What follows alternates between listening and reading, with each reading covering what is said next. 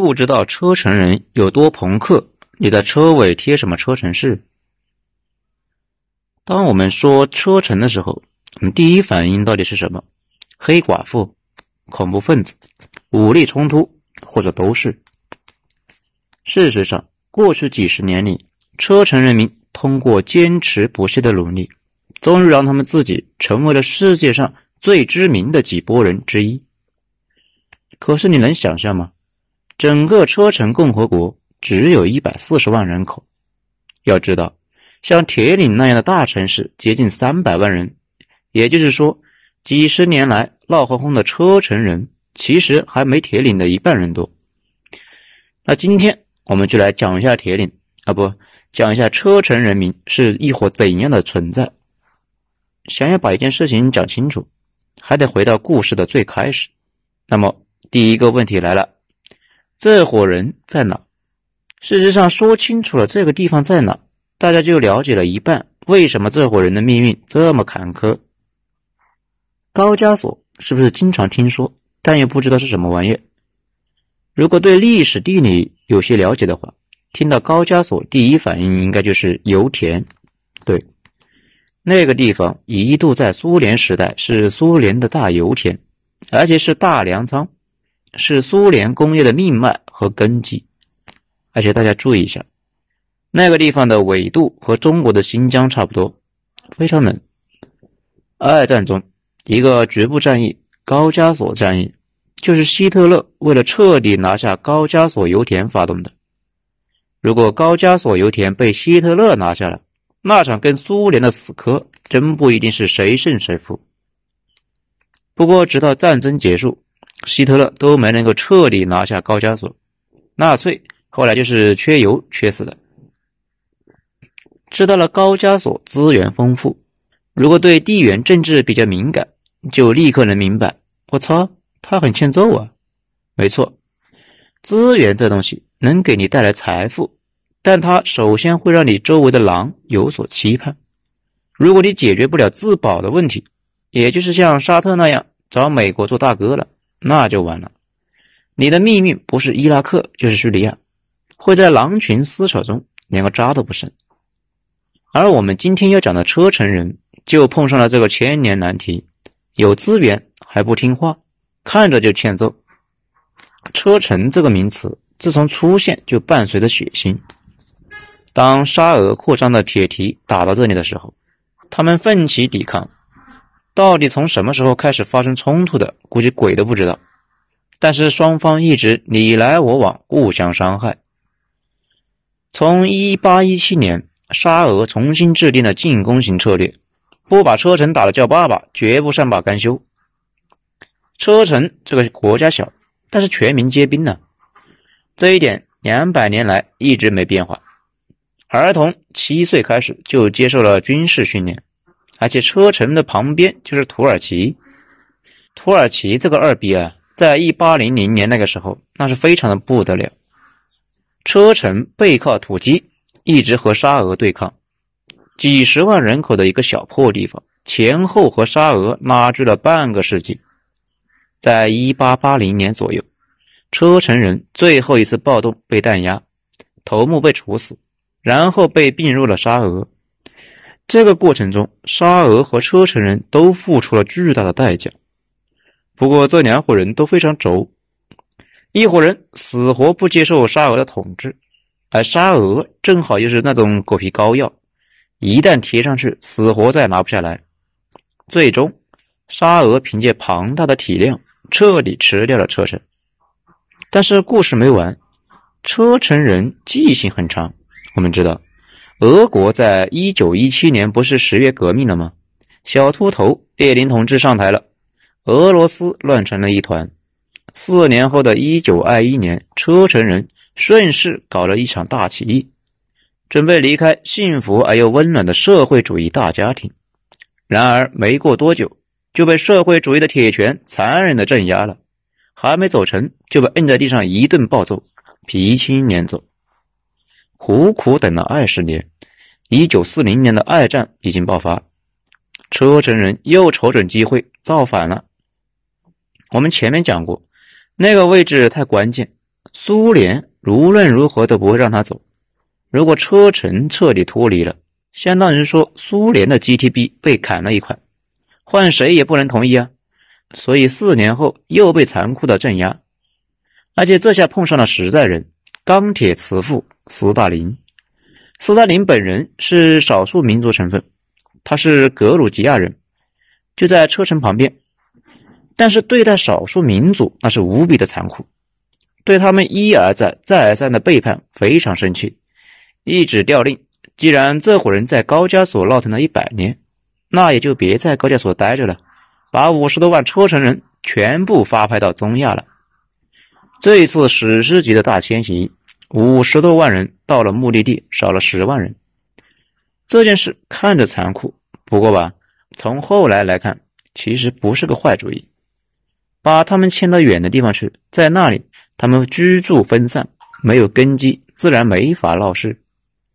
但是玉米爱好者豪鲁晓夫上台了，他的权力来路不正，我们将来可以再讲讲。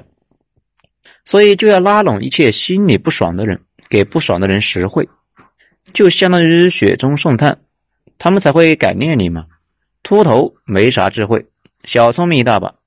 俄罗斯这片热土上。有很多不爽的人，不过车臣人已经不爽了一百多年，所以好秃子就把车臣人给放回了高加索。就这样，车臣人民逐渐返回了故乡，重新团聚后，又开始考虑是不是搞点事儿。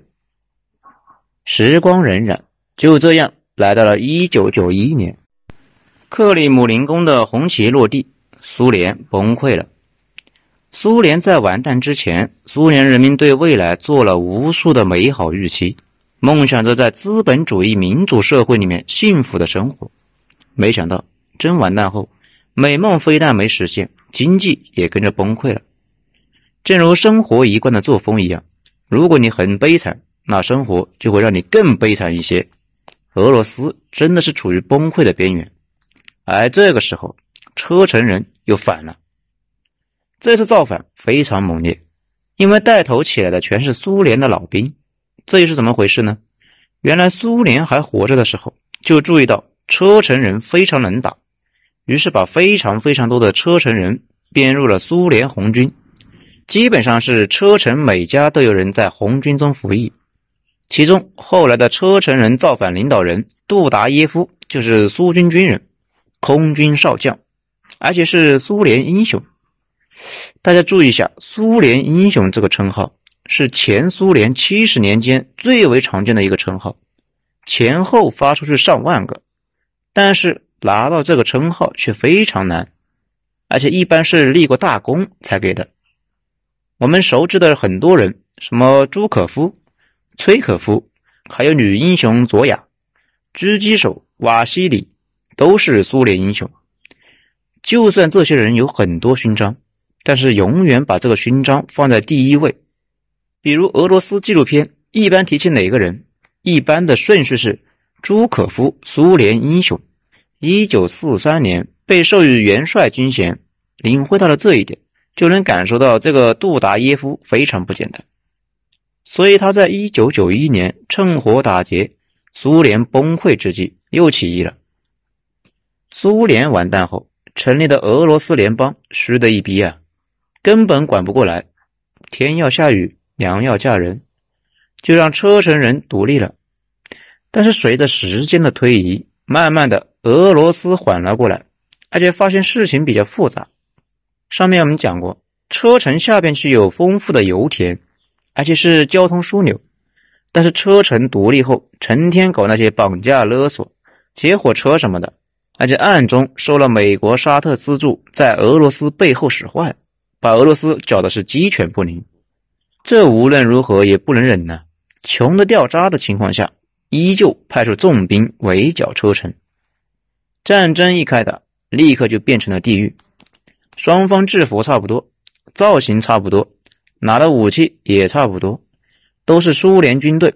由于正面没法跟俄罗斯军硬扛，车臣人选择跟俄罗斯玩巷战，而且众所周知。俄罗斯人极其残暴，徒手撕熊，被称为战斗民族，不是因为他们有多勇，而且是非常不理性，啥事都干得出来。问题是车臣人更没有下限意见，双方开始比下限。车臣女狙击手一枪打在俄军士兵的肺上，俄国士兵的伙伴们过来救，过来一个敲一个，最后也不补枪，让那个肺被击穿的士兵痛苦而死。俄罗斯士兵逮到车臣士兵，把对方的睾丸割下来塞嘴里。注意啊，这个操作是标准的俄罗斯黑帮操作。车臣人逮到俄罗斯士兵，用坦克压或者捆成一堆。然后浇上油，点天灯。俄罗斯抓到车臣人，就绑到坦克口上炮决。双方闻的是不亦乐乎，车臣也被炸成了废墟。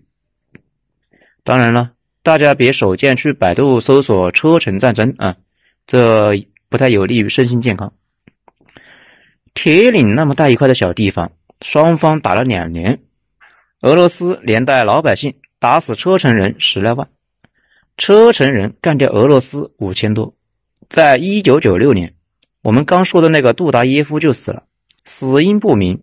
不过俄罗斯人坚持说是他们用高科技追踪杜达耶夫的电话，然后发了一枚导弹。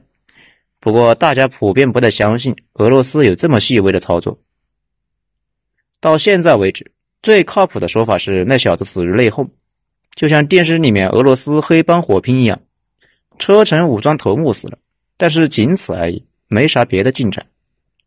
俄雄实在是穷的不行了，跟车臣商量好，今后不准再打劫，不准闹事，就签约先歇着。而且据说杜达耶夫偷走了苏联的三颗核弹头，也被俄罗斯特种部队找到后装皮包里拎回去了。不过大家都看出来了，俄罗斯的战略目标没有实现，相当于打输了。以毛子的脾气。这种状态持续不了多久。事实上，车臣这个国家到现在也狗改不了吃屎，境内一直有极端的宗教势力。啊，车臣是伊斯兰教，别的不多说了。一九九九年，一股车臣内部的宗教极端势力又开始闹事，开始主动进攻俄罗斯去了。此时的俄罗斯已经是普大大的时代了。普大大天天听高加索的地区各种坏消息，已经近十年，而且高加索地区一直乱七八糟。对于俄罗斯的感觉，就像是你家楼上没名没业的天天装修，装了近十年一样，基本是忍无可忍了。所以决定一次性彻底解决问题。而且这位前苏联布什维亚克兼克格勃间谍有个非常了不起的技能，就是可预测性。如果惹了他，一定会报复。这倒是有点像俄罗斯黑社会，讲究的就是信用，说杀你全家就杀你全家，绝不食言。以至于大家跟这种人打交道都很少有侥幸心理，因为你惹了他，你知道会是什么下场。而 D.S 车臣战争就是为这种信用充值的一个过程而已。而此时，车臣境内有一股势力已经彻底的投靠了俄罗斯。当你面对一股强大的实力的时候，最差的策略就是不惜代价去硬攻，最好的策略就是搞瓦解，先把对方势力中的一部分争取过来，然后再让争取过来的这部分做带路党，你跟着去进攻对方。我国历史上进攻匈奴就是让南匈奴做带路党，进攻蒙古也是养了一堆的蒙奸。所以，俄罗斯不再盲目的进去打，而是先找到车臣国内比较弱势的那一派，然后拉拢这一派做带路党，并且许诺将来和平了就把车臣给这伙人管理。这伙人本来在国内是没有地位的，现在一下子地位上来了，值得感恩。而且更重要的是，由于这伙人势力小，将来也好控制。大规模陆战很快就结束了。面对前苏联留下来的大量的轰炸机、坦克什么的，而且还有车臣自己人做的内应，车臣的反抗势力自己也看出来了，陆战是没法打，很快就结束了。但是随后漫长的游击战、各种恐怖袭击，长期占据各国头条。恐怖分子把好几吨的炸药偷偷送往俄罗斯大城市，然后在城中引爆，效果非常之猛。每一次都是几十上百的平民伤亡，惨不忍睹。不过普大算是铁了心了，承受着巨大的压力，把这件事情做到了底。战争一直持续到二零零二年，有点像美国在伊拉克干的事情。大规模战争打的是并不多，但是敌视和袭击持续了近两年。俄罗斯到底死了多少人，至今仍然是个谜，大约在三千到一万五之间。穿着军装的车臣武装分子被击毙了两万多，但是这个故事还远远没有完，因为仇恨已经种下了。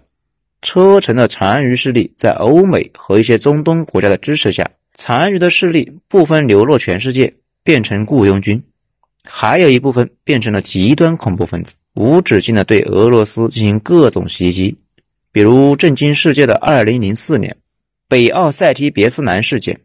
恐怖分子一举干掉了三百多人，近一半是小孩。还有二零一零年的三月，在莫斯科地铁卢比扬卡站和文化公园站，在早高峰的时期，先后发生自杀性爆炸，四十人死亡。不多说了，反正这场拉锯战跟两百年前的沙俄征服车臣的时候那样，是一场漫长的拉锯战。值得一说的是，二零一三年。沙特王子竟然当面威胁普大，说：“如果你不答应我们的要求，我们就没法保证你们索契冬奥会的安全，可能有车臣武装袭击哟。”这话什么意思？你们应该都知道吧？